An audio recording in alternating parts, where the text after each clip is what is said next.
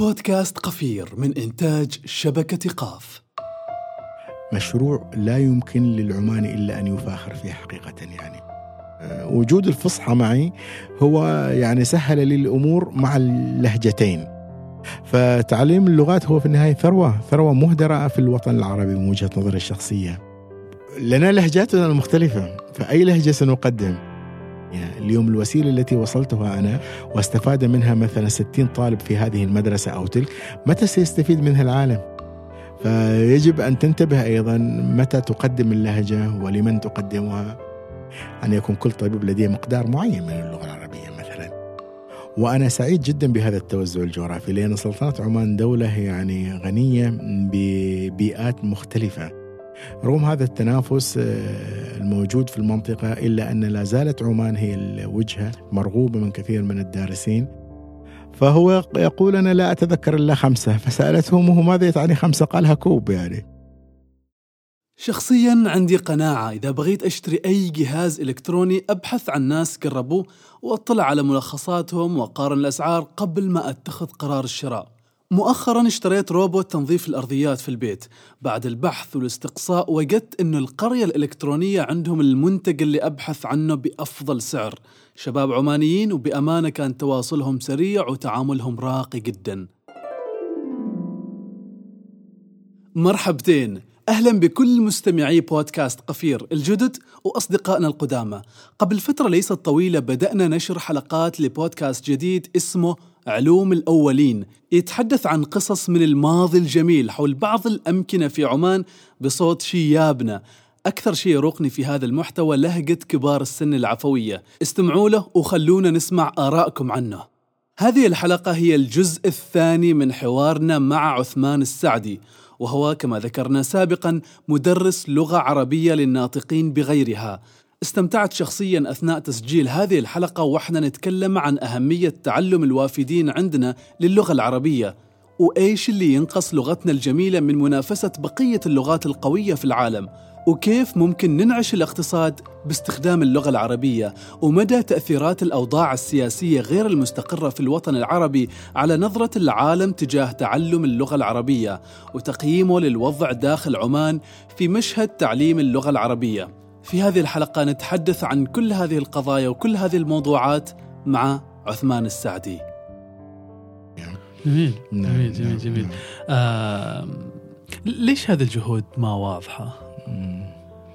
أنا أعتقد أن ربما كانت رغبة من سلطان الراحل طيب الله ثراه آه، لأن فعل الخير في النهاية أنت عندما تفعله لا تفعله لكي ينظر إليه الآخرون ويقولون أنك فعلت وإنما تفعله خدمة للغتك. اللغة الأم في النهاية آه، كل جهد نقدمه لخدمتها يظل ضئيلا. اللغة الأم دائما مختلف شعوب العالم تفتخر بلغاتها الأم وتحاول أن تدعمها وتقدم لها آه، كل جهود.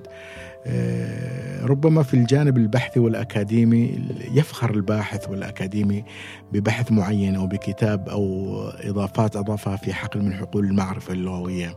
لكن في مجال تعليم في مجال الجهود هذه الإنسانية دعني أقول آه، أو يغلب عليها الثوب الإنساني كان منهج السلطان الراحل ألا يعني تظهر يعني. سبحان الله كانت يعني حتى كنت في حديث شخصي مع أحد أصحاب السعادة يعني السفراء فتوقعت أن يكون لدي خبر بالموضوع فتفاجأت عندما قال لي أنه لأول مرة يسمع عنه. هذا يبدو أنه نهج أصيل كان في تفكير السلطان الراحل. طيب الله ثرى أن تبقى هذه الجهود يعني لوجه الله سبحانه وتعالى. يعني وفي النهاية ستظهر. يعني عمل الخير مهما طال الزمن سيظهر لكن من الأفضل أن يتحدث الآخرون عنك يعني. أكثر عن حديثك أنت بنفسك لكي لا يفهم أنك تفعل, تفعل هذا لأشياء أو لأهداف أخرى يعني. نعم. ماذا عن كراسي قال السلطان الراحل؟ هذه الكراسي حقيقة هي تجربة عمانية رائعة جدا لخدمة المعارف والحقول الإنسانية يعني. فهذه الكراسي وجدت في مختلف جامعات العالم العريقة لأجل أن تقدم أن تقدم معرفة وإضافات نوعية في كل حقل معرفي وضعت لأجله. لا شك أن تجربتها يعني أصبحت تغري كثير من دول العالم. من أجل أن يأتوا و يعني يكرروا هذه التجربة في دولهم. لكن في المجال اللغوي أنا أتحدث يعني لها إضافات ولها آه، حلول تقدمها حسب اللغة الموجودة فيها. مثلا في جامعة أكسفورد تقدم حلولا لتلقي اللغة العربية وفي الحقل الأدب ربما في تلك الجامعة. فرسالتها سامية جدا وأيضا فكرتها عبقرية من حيث الإدارة هي مستقلة بذاتها وتبحث لها عن يعني ولها عناصر ديمومة. يعني في في أصل وجودها لا تحتاج إلى كثير من اللجوء إلى الخزين العماني أو ما شابه بالعكس هي لها استقلاليتها ووجودها ومن ثم آه، تحمل عناصر ديمومتها في نفسها. فأنا أظن أنها أنا أتكلم كعماني هنا آه، أنني فخور جدا بوجود مثل هذه الكراسي لأنها حقيقه تشكل آه، إضافة للحقول المعرفية المختلفة. سعيد جدا أن أكون عماني وأن تكون بلدي ترعى هذا النوع من الأنشطة العلمية. لا يفوتني هنا ربما أن أذكر تجربة أخرى رائعة وهي مكتبة حصن الشموخ. هذه المكتبة أيضا ربما كثير من العمانيين لا يعرفون عنها لأن هي متخصصة لدعم الباحثين. اليوم أي باحث عماني كان في السابق لديه بعض المعاناة في الحصول على المراجع العلمية والإصدارات. اليوم أنت عندما تزور آه، صفحة إذا كنت متخصصا أو باحثا في الماجستير أو في الدكتوراه وتزور مكتبة حصن الشموخ واسأل أمين المكتبة مجرد أن تعطيه آه، عنوان دراستك أو أطروحتك وبعد ذلك آه، المصادر الحقول المعرفية التي تريد أن تبحثها هو يزودك بهذه الحقول في وقت سريع للغاية. مشروع لا يمكن للعماني إلا أن يفاخر فيه حقيقة يعني. ومثل هذه المشاريع النوعية الكراسي العلمية لسلطان قابوس طيب الله ثراه ومكتبة عصر الشمو حقيقة ربما لا يتحدث عنها الكثيرون لكن من وجهة نظري الشخصية حقيقة هي من أهم الإنجازات المعرفية التي حدثت في الفترة الأخيرة في سلطنة عمان. رهيب رهيب هل هناك تعاون عماني عربي لخدمة اللغة العربية؟ نعم كان من خلال الندوة التي عقدت في اليابان آه، آه، قبل فترة آه، انتهت توصيات تلك الندوة بإقامة اختبار قياس كفاءة للغة العربية على غرار التوفل والآيلتس وهذه الاختبارات التي تقيس كفاءة. فكانت توصيات بإنشاء اختبار كفاءة. وبعد ذلك آه، حدثت تعاون بين سلطنة عمان وجامعة الدول العربية لكي أن يكون هناك إنتاج اختبار من هذا النوع. آه، ربما الخطوات بطيئة لكن في النهاية أنا متأكد أنها سترى النور إن شاء الله. طال الزمن أو قصر لأن لصالح الاستقرار في المنطقة ولصالح أيضا التطور المعرفي وأيضا وجود بيئة مستقرة في المنطقة يجب أن يكون هذا الاختبار موجود. يعني يجب أن يكون من بيننا ناطق بالعربية. يعني ربما في الفترة السابقة كان لا يتطلب هذا الأمر لكن من وجهة نظري في الفترة القادمة إذا كان من يعيش بيننا ناطق بالعربية بالضرورة فأرى أن المجتمع سيكون أكثر استقرارا أكثر إنتاجا أكثر ربما حفاظا على هذه اللغة نعم هذه هي الفكرة هذه هي الفكرة جميل.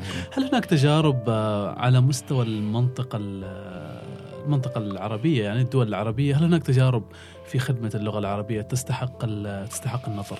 أكيد لا يفوتنا بداية الحديث عن التجربة السورية يعني هي منذ منتصف السبعينات تقريبا كانت موجودة والكثيرون استفادوا من هذه التجربة ومن معهد تعليم اللغة العربية في سوريا آه، بعد ذلك لا يفوتنا الحديث أيضا عن تجربة الأزهر الشريف آه، كتجربة في تعلم اللغة العربية البروناويون كانوا يذهبون إلى الأزهر الشريف ولا زالوا وكثير من الدول العربية أيضا جامعة الملك محمد بن سعود لديهم هناك معهد لتعليم اللغة العربية وهو قديم أيضا جدا أيضا في السبعينات كان أوجد هذا المعهد ولهم إصدارات أيضا وإصداراتهم ممن يعني يلتفت إليها بعد ذلك تجربة جامعة قطر يعني لدينا هنا في الخليج تجربة رائعة وهي أيضا تقدم منح في تعليم اللغة العربية وأيضا هي الآن كثير من الناس آه، يذهبون إليها إلى هذه آه، التجربة.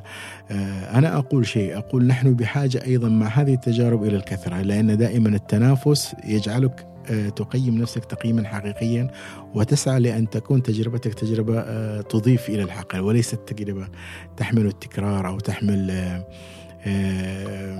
البدايات لأن كل تجربة تحمل البدايات هي تلغي في النهاية بالضرورة تجارب كثيرة. عندما تبدأ من حيث انتهى الآخرون فأنت قادر تماما أن آه، تنتج آه، عملا آه، يرضى عنه الآخرون وأيضا يأتي. رغم هذا التنافس أيضا المغرب العربي لديهم تجربة حقيقة رغم هذا التنافس الموجود في المنطقة إلا أن لا زالت عمان هي الوجهة مرغوبة من كثير من الدارسين والدليل على ذلك وجود أكثر عن مؤسسة اليوم لتعليم اللغة العربية للناطقين بغيرها سواء كانت حكومية أو قطاع خاص. آه، صحيح أن الجائحة أثرت لكن هذا حدث عارض في النهاية. آه، سيزول وسيعود النشاط بصورة أكبر في تقدير الشخصي لتعلم اللغة العربية. فقط ما نحتاج إليه هو إثبات النفس وأيضا رفض المشهد باستراتيجيات بوسائل تعليمية بطرق بأساليب تجعل الدارس يقول أنا درست في كل العالم لكن التجربة العمانية مختلفة. لا شك هذا الاختلاف نحن لم نأتي به من فراغ. يعني أتينا به البيئة ساعدتنا وأيضا الإنسان العماني بشكل عام كإنسان مبتسم ومرحب للآخر. كل هذه الظروف أيضا جعلت من عمان أو بالنسبة لي تجعل من عمان آه، بيئة خصبة ورائعة لتعلم اللغة العربية للناطقين بغيرها. ممتاز ممتاز ممتاز. آه يعني آه التجربة العمانية لا شك أنها تجربة يعني تستحق أنه الناس تنظر لها وتأتي لتعلم اللغة العربية هنا في عمان. الآن مع كل هذه الأوضاع السياسية في المنطقة ويعني الصورة النمطية اللي يعني قد يأخذها الشرق والغرب عن عن الوطن العربي بشكل عام أو عن الشرق الأوسط بشكل عام كيف أثرت هذه هذه هذه النظرة وهذا هذا هذا الوضع على رغبة الناس في تعلم اللغة العربية اللغة العربية؟ هو التأثير كبير جدا خصوصا في بعض المناطق يعني مثل سوريا مصر المظاهرات التي حدثت الأردن في فترة من الفترات آه، أضعفت الإقبال آه، إلى تعلم اللغة العربية في تلك الدول. لكن ذلك الإضعاف ربما كان محركا أيضا لأن هو ذو شقين دعني أقول سلبي وإيجابي. ربما الجانب السلبي إن الطلاب أصبحوا لا يذهبون إلى تلك الدول لتلقي اللغة العربية والجانب الإيجابي جعل كثير من الدول تفكر عمليا في أن تفتتح معاهد أو مؤسسات أو كليات ربما لتعليم اللغة العربية للناطقين بغيرها. آه، فهذا التأثير المباشر حقيقة اولا آه، توقف تماما في تلك الدول مجيء طلاب. ربما التأثير آه، غير المباشر دعني أقول أنه بطأ من عملية تطوير في المناهج في الاستراتيجيات في الوسائل آه، عملية تطوير ديناميكية يعني بمعنى آخر لأن عندما يتوقف مثلا معهد له تجربة من السبعينات لمدة مثلا عشر سنوات أو خمسة عشر سنة. أكيد خسرنا يعني جهد معرفي كان سينتج في تلك الفترة ومن ثم هذا سيؤسس عليه في تجارب حقيقية فاعلة في تعلم اللغة العربية للناطقين بغيرها إذا أرى التأثير مباشر وغير مباشر.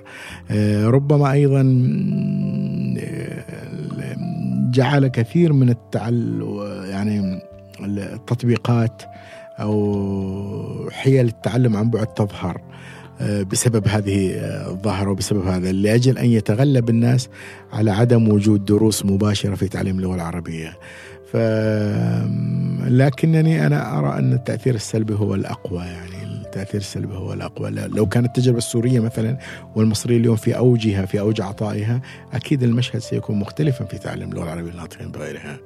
جميل. أعود لحديثك عن المعاهد والمؤسسات الخاصة في عمان.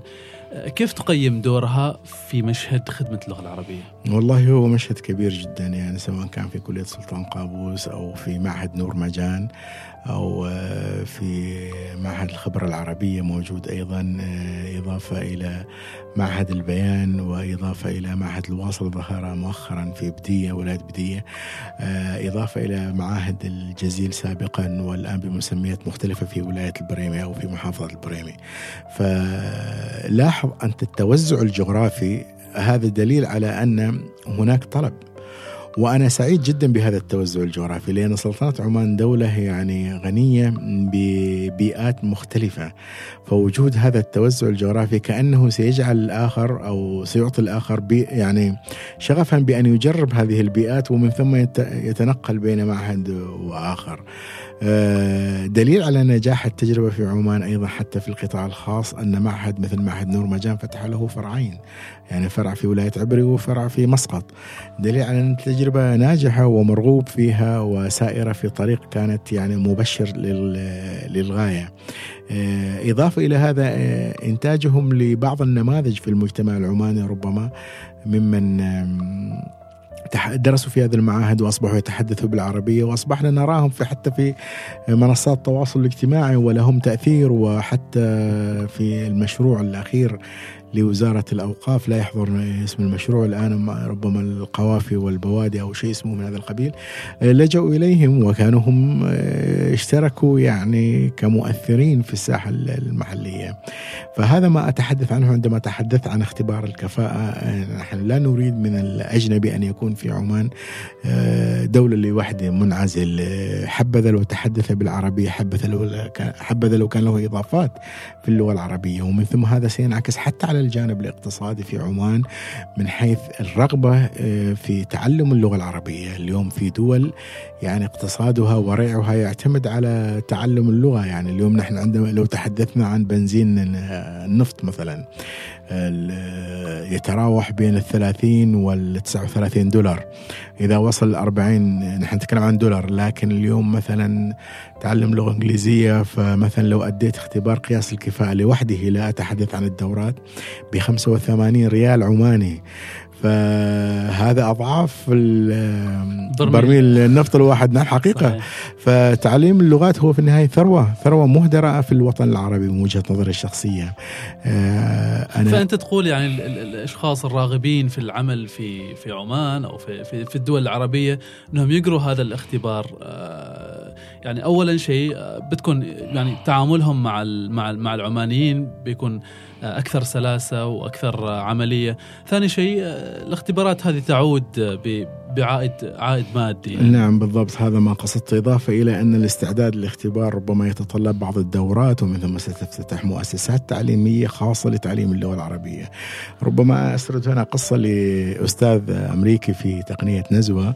كان يقول أنا عشت لفترة طويلة في عمان وعندما رجعت إلى أمريكا كانت أمي تسألني إيه، أنت الآن أكثر من سنة في دولة عربية. اذكر لي كلمة واحدة عربية دعني أعرفها.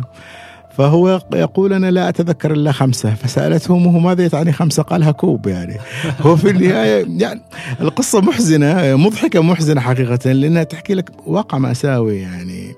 إيه، حبذا لو كان كل من على عمان لو درس اللغة العربية. هذا ناحية. ناحية ثانية كثير من الأخوة من آه، شرق آسيا ربما آه، أو الأعمال الآسيوية نسمعهم يتحدثون عربية ولكن المأساة أن العربية تعاني. فإلى أي حد هذا؟ أنا الآن بدأت أشاهد عن ظهور لا أدري إن كان تم الإعلان عن هؤلاء ولكن مرة كنت مرت علي كذا فكرة لجمعية تطوعية لتعليم اللغة العربية لهؤلاء العمالة يعني هناك شباب عمانيون الآن يفكرون أن يعلموا اللغة العربية بالمجان لهم. فقط لكي يتحدثوا بال... هؤلاء ما دفعهم إلى إنشاء هذه الجمعيات أو هذه الفرق التطوعية غيرة على اللغة، يعني نحن يقولون لا نريد أحد أن يهين لغتنا أن يتكلم بهذه الطريقة. نحن نريد أن نسمع عربية يعني صافية عربية صحيحة. والأسوأ من هذا أن أصلا دفعنا إحنا العمانيين نتحدث بنفس ال... أحسنت عندما نتحدث معهم. فالإشكال أراه كبير جدا ف... والهم كبير ولكن وجود مثل هذه الاختبارات أو وجود مثل هذه الدورات هو هي حركة تصحيحية أعتقد يعني حركة تصحيحية وطبيعية أيضا. لأنك أنت لو زلت أي دولة أوروبية مثلا دعنا أقول لك بريطانيا أمريكا تشيك لن تجد من يعمل هناك ولا يتحدث اللغة الرسمية في تلك البلد. يعني أعتقد من الشروط أن تعمل هناك يجب أن يكون لديك اللغة الرسمية هناك. بعد تجربة روبوت تنظيف الأرضيات صرت كل ما أحتاج جهاز إلكتروني تكون القرية الإلكترونية هي اختياري الأول. اللي يعجبني فيهم أنهم مهتمين يجيبوا أفضل الماركات العالمية في الإلكترونيات وفوق هذا يوفروها بأقل الأسعار. حطينا حساب القرية الإلكترونية في إنستغرام في وصف الحلقة. تابعوهم وقولوا لهم إنكم من طرف قفير. طيب أستاذ عثمان يعني نلاحظ لغات مثل اللغة الصينية والإسبانية تنافس يعني حتى اللغة الإنجليزية في مسألة تقديم نفسها لل للعالم خلينا نقول. إيش ينقصنا اليوم إحنا كلغة عربية إن ننافس هذه اللغات؟ جميل جدا. سؤال رائع جدا وأحييك عليه وسؤال حقيقه فيه أكثر من أبعاد يعني. لكن أهم نقطة أركز عليها ما ينقصنا الآتي. تلك اللغات ركزوا من البدايات أن يتعلم الأجنبي لغتهم. ومن ثم اشتغلوا على هذا الجانب والتحديات التي كانت تواجههم في نقل لغتهم لغتهم للأجنبي كانوا يبتكرون وسائل واستراتيجيات وتطبيقات لأجل أن يتغلبوا على تلك الصعوبات. ما ينقصنا نحن في الوطن العربي على أن الأجنبي الذي يأتي إلينا نشترط عليه وجود الإنجليزية أو لغات أخرى الفرنسية مثلا في بعض الأقطار. وجود هذين الشرطين الفرنسية والإنجليزية لا يجعل الدافع قوي إلى تعلم اللغة العربية ولا إلى ابتكار أساليب لتعلمها خصوصا للأجنبي. ربما نجد هذا الجانب في تعلمها للعربي لكن تعلمها للأجنبي لا نجد لأن لا يوجد يعني تاريخ طويل جدا. وعندما وجد التاريخ مثل التجربة السورية للأسف يعني بسبب بعض العوامل السياسية أدت إلى إغلاقها وتأخرها عن مواكبة التجارب العالمية وما وصلت إليه. اليوم نحن بحاجة حقيقية فعلية إلى أن ندرس هذه اللغة إلى الأجانب الموجودين معنا إلى أن نفرضها كشرط بطريقة أو بأخرى بمقدار أو بآخر. لا أقول فرضا إلزاميا لكل الفئات لكن نبدأ شيئا فشيئا على الأقل الفئة الطبية مثلا أن يكون كل طبيب لديه مقدار معين من اللغة العربية مثلا. يعني ويدخل اختبار معين المهندسين مثلا. هذا صدقني سيساهم في تعزيز الجانب الاقتصادي العماني وأيضا في خلق استقرار مجتمعي بين العمانيين والأجانب. لكي نتغلب على هذا وبالإشارة إلى أحد الملحوظات من أحد أصحاب السعادة السفراء من أن متى سيكون في سلطنه عمان وسائل تعليمية؟ نحن في كلية السلطان قابوس نظمنا مسابقة. وهنا أوجه التحية للأساتذة ولكل الطاقم الموجود في الكلية لأنهم عملوا كيد واحدة. فوجدنا مسابقة لأفضل الاستراتيجيات المطبقة في سلطنة عمان وأفضل الوسائل المطبقة في تعليم اللغة العربية في سلطنة عمان. وصلنا كم هائل حقيقة من الوسائل والاستراتيجيات. كنا في حيرة من أمرنا. توقعنا أن يصل العدد 80 فقط. وصلنا فوق ال 150 وسيلة واستراتيجية. المحكمون كانوا في حيرة من أمرهم ما الوسيلة التي سيختارونها؟ وصحيح أنه كانت معايير موجودة وضوابط ولكن التنافس كان قويا. هذا بحد ذاته أعطانا انطباعا أن السوق مبشر. الحقل التربوي اللغوي في سلطنة عمان يعمل ويقدم استراتيجيات ووسائل جيدة جدا. ينقصنا في هذا الجانب أيضا إيمان حقيقي من ربما المستثمرين أو من الجهات التربوية الداعمة من أجل أن تتبنى مثل هذه الوسائل مثل هذه الاستراتيجيات وتكون قابلة للتسليع قابلة تكون سلعة. ويشتريها العماني يشتريها غير العماني. اليوم صدقني أي إنتاج في الغرفة الصفية ربما هو خدم موقفا صفيا معينا. أنا مثلا لنفترض أن صاحبة الوسيلة من صلالة. اليوم أنا في مسندم أعاني من نفس المشكلة لكن لا يوجد حلول. من ثم بعد أن يظهر مستثمرون حقيقيون أو داعمون لهذا النوع من الإنتاج المعرفي ويحول إلى سلع بحاجة إلى معارض، هذه المعارض آه، يقدم فيها هذه الوسائل هذه المنتجات وتكون كعادة سنوية مثلا. حبذا لو كان في مركز عمان للمعارض مثلا معنا معرض للوسائل والاستراتيجيات المطبقة في تعليم اللغة العربية مثلا.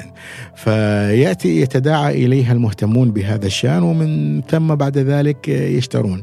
نحن انتهت مسابقتنا إلى أن أجرينا معرضا كبيرا وعرضنا فيه كل الوسائل التي حققت مراكز أولى وأتى الناس من كل مكان في عمان من صلالة من مسندة من الشرقية. وبل اضطررنا أن نرد بعض الطلبات لأن المكان كان لا يتسع يعني. فعندما أتى الناس وشاهدوا الوسائل ووجهت دعوة إلى بعض أصحاب المؤسسات التجارية ممن, ممن أظن أنهم ممكن أن يتبنوا بعض الوسائل وينتجوها بعد ذلك مثل شركة العب وتعلم أستاذ فرحان دقاق ووجه التحية كل هؤلاء جاءوا وشاهدوا الوسائل حقيقة وأعجبوا فيها. وبعد ذلك للأسف انتهى المعرض دون أي شيء.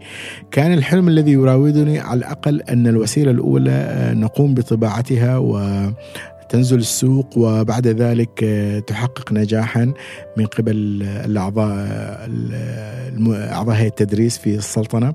وأيضا من الخارج على غرار التجربة البروناويه ولكن هذا لم يحدث لأسباب كثيرة منها الجائحة طبعا لأننا نحن تبنينا بعض الوسائل وخاطبنا بعض المكتبات والحمد لله وجدنا قبولا من أجل أن تنشر وتصبح سلعة تجارية مثل منابولي القواعد أو أونو الصرف وهكذا. ولكن مجيء الجائحة بطأ تقريبا هذا الشيء.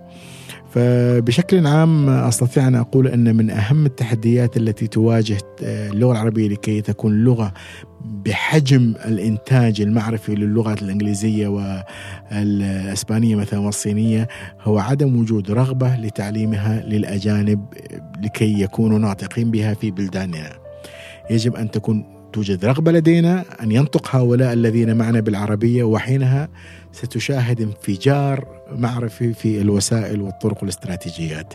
يعني أنت تؤمن أنه يمكن إنشاء سوق لهذا لهذا لهذا الحقل وهو حقل تعليم اللغة العربية. نعم أنا مؤمن إيمان تام ومن خلال تجربة عملية كما ذكرت لك من خلال أكثر من دولة هناك أيضا كانت تجربة مع بولندا لأنني أنا هذه الوسائل التي اشتراها البرونوي وضعت لها نموذج في مكتبي فكان يأتينا طلاب من بولندا وممن يعملون في حقل التعليم يقول من أين يمكن أن نشتري هذه؟ من أين يمكن أن نشتري هذه؟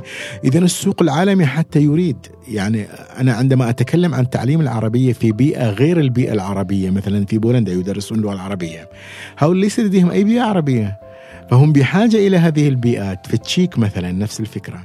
آه، سألوا عن هذه الوسائل وكيف يمكن أن يحصلوا عليها وما المكتبات التي تبيعها.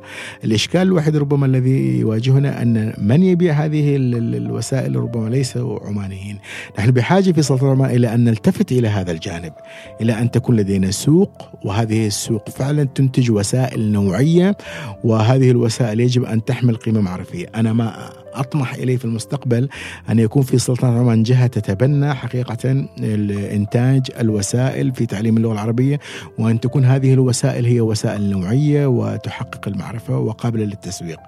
نعم يوجد إنتاج اليوم في بعض المدارس يوجد تزور بعض المدارس توجد عندهم وسائل جميلة ورائعة جدا ولكنها تبقى ملك للمدرسة. هذا إنتاج معرفي يجب أن تشارك فيه الإنسانية اليوم الوسيلة التي وصلتها أنا واستفاد منها مثلا 60 طالب في هذه المدرسة أو تلك متى سيستفيد منها العالم وهي وهي تحقق نجاحا مثلا في هذه المدرسة. أنا من وجهة نظري الشخصية يجب أن يستفيد منها الجميع. وصحيح صاحب الفكرة صاحب الوسيلة يجب أن يحصل على كامل حقوقه وأن يتم تكريمه ويكون له نسبة من المبيعات، لكن لابد أن تنزل السوق. إلى متى؟ آه، اليوم مثل ما تفضلت مثلا في الإسبانية وفي الإنجليزية وغيرها من اللغات تجد مختلف الوسائل مختلف التطبيقات الإلكترونية لكن في تعليم اللغة العربية لا زالت شحيحة وبخيلة ولا تصل لكل المشتغلين في الحقل. حتى الكتب أستاذ عثمان يعني إذا تفتح كتاب تبغى تتعلم الإسبانية تلاحظ إنه رسومات ومقدم بطريقة وجودته عالية الأوراق كذلك مختلفة. هذا أيضا إشكال آخر. نعم صحيح أتفق تماما معك. نحن بحاجة جدا فعلا أن نجود من كل منتجاتنا في تعليم اللغة العربية إن كان على مستوى المناهج الوسائل التطبيقات لكي نصبح تنافسيين. وكما ذكرت لك يعني هي لو وجدت الإرادة في أن يكون الإقبال كبير جدا ممن يتعلم اللغة العربية ستتبارى حينها المعاهد والمؤسسات لتجويد منتجاتها لأجل أن يأتي إليها الآخرون.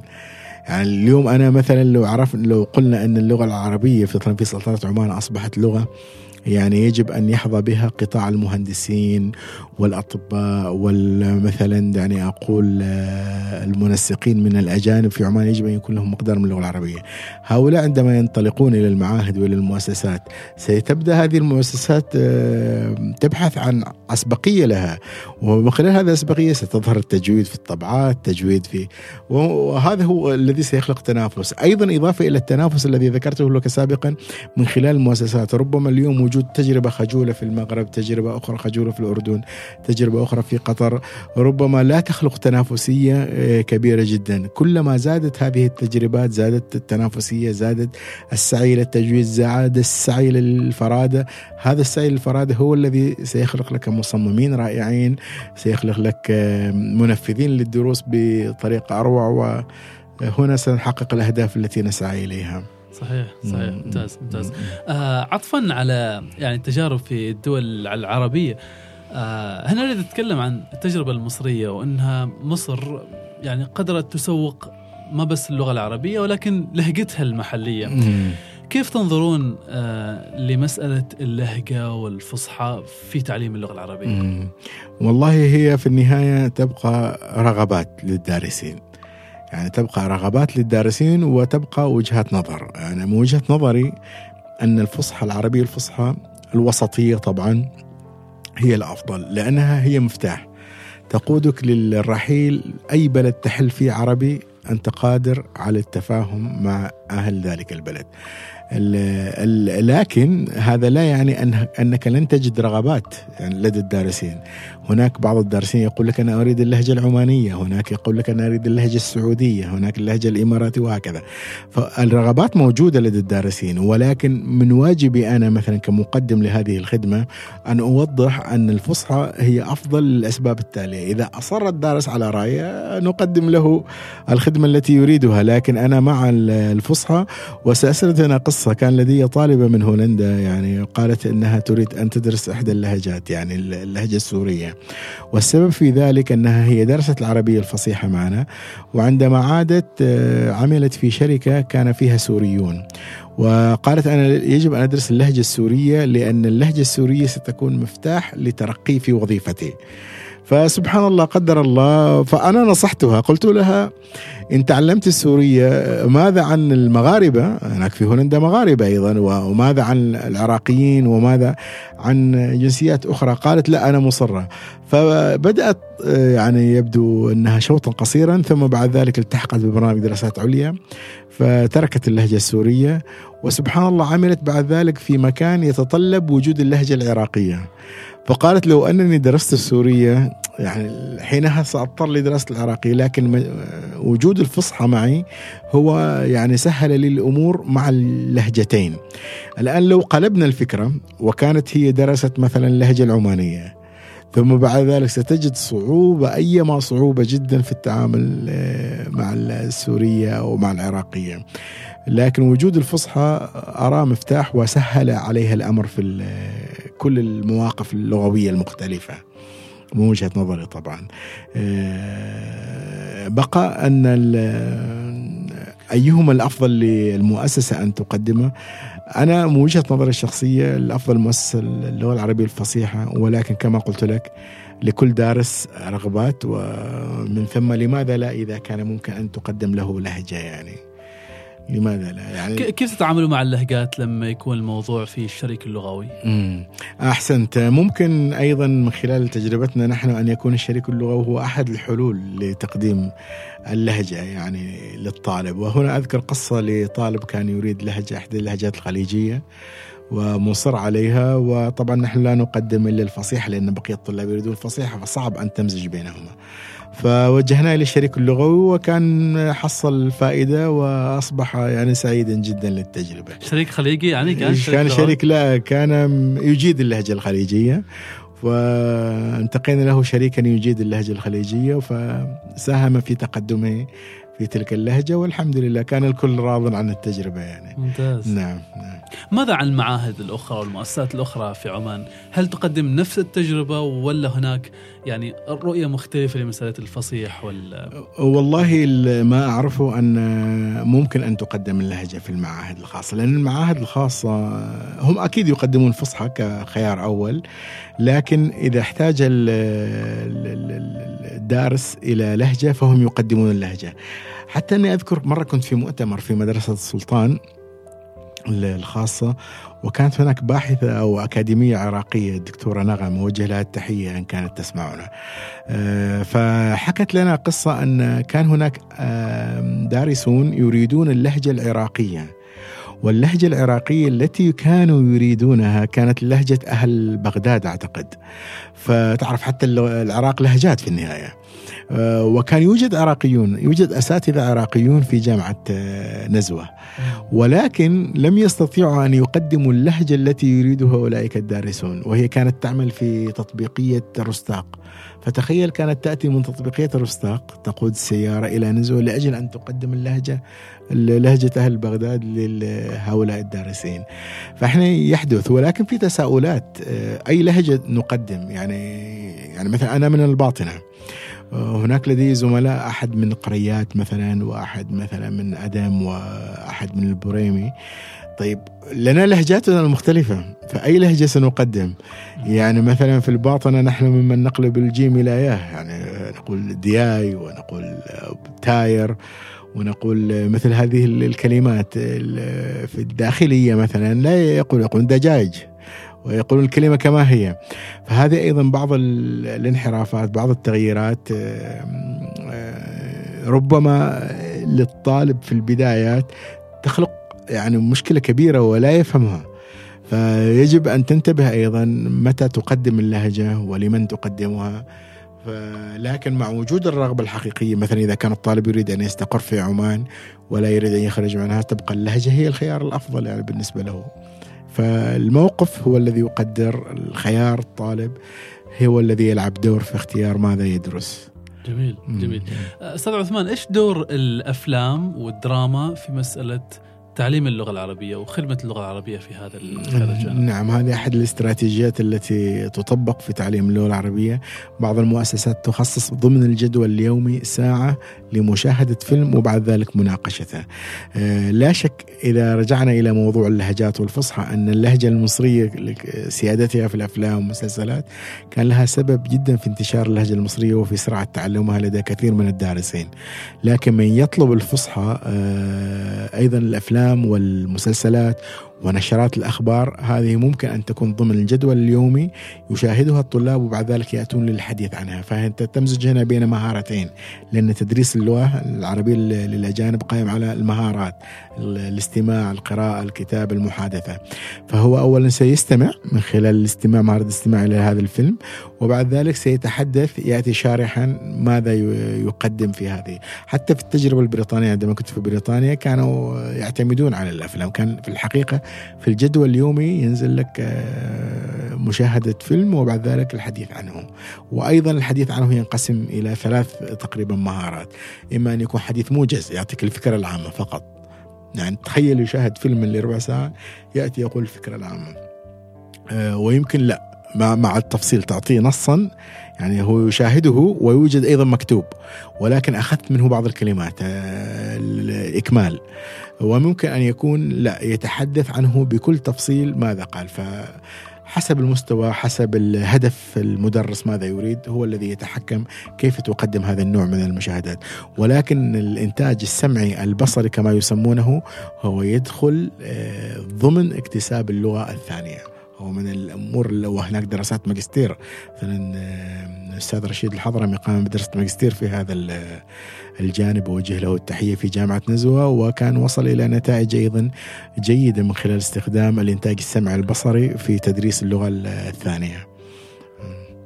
خصوصا في البيئات التي لا يوجد فيها عرب، يعني مثلا نحن نتحدث مثلا اليوم عن بريطانيا فأنت آه، بالنسبة لك المقاطع الفيديو الأفلام هذه مساندة عوض أن يستمع الطالب لصوت واحد بالعربية تعدد الأصوات من خلال الإنتاج السمعي البصري أو نسميه التلفزيون والمذياع يعني هذه الفكرة. جميل جميل. أشكرك أستاذ عثمان على وقتك وأشكرك على رحابه صدرك وعلى مشاركتنا كل هذه التجارب والقصص في تعليم اللغة العربية. إذا كان ثمة شيء أخير حاب تضيفه أو حاب يعني تطرحه من خلال هذه المساحة. أنا حقيقة اولا أشكركم. أشكر استوديو قفير على هذه الضيافة الرائعة جدا. وأيضا على إتاحة الفرصة للحديث عن هذه الهموم عن اللغة العربية وبعض الأفكار حقيقه التي نتبادلها. وفي النهاية أحب أن أركز على نقطة أن اللغة العربية هي ليست مجرد لغة أم فقط. هي لغة أم وهي أيضا مشروع اقتصادي بكل ما تعنيه الكلمة. يجب أن نقوم به ونهتم به إن كان على مستوى إيصالها وأتحدث هنا عن الوسائل والاستراتيجيات والطرق أو على مستوى تعليمها للآخر. يعني إلى متى سيبقى الآخر؟ يتحدث معنا بلغة بسيطة ونحن أصحاب البلد ونحن أصحاب هذه اللغة. يجب أن نسجل موقف يجب أن نبادر إن كان على مستوى جمعيات تطوعية في البداية ومن ثم بعد ذلك يصبح المشروع إلى آه، مشروعا ذا أبعاد اقتصادية. ونبدأ بالفئات. أنا من وجهة نظري نبدأ بالفئات. مثلا فئات الأطباء مهم جدا صراحة أن يحصل يكون معهم رصيد لغة عربية على الأقل المسميات الأساسية يعني التهاب مرض. يعني هذه ليست أشياء صعبة جدا يعني آه، كلما أدركوا هذه الأشياء كانت العلاقة بينهم وبين المرضى أفضل وأسهل. ممكن بعد ذلك ننتقل إلى شرائح المهندسين. ويكون هناك في اختبار معين. يعني من يتعين في سلطنة عمان يعرف نفسه أنه بعد فترة زمنية معينة يجب أن يخضع لاختبار مثلا في اللغة اختبار في كذا. هذا سيجعل التواصل أفضل بين العمانيين وبين اللغة العربية. أكرر شكري جدا على هذه الضيافة الرائعة وأتمنى لكم مزيدا من التوفيق والتقدم والنجاح في إثراء المشهد آه، السمعي في سلطنة عمان. كل التوفيق لكم. انتظرونا في الحلقة المقبلة مع ملهم آخر في حوار جديد وموضوع مختلف. لطفا وكرما. لا تنسوا تحطوا تقييمكم على الآيتيونز وتشاركوا الحلقة مع من تحبون. إلى اللقاء.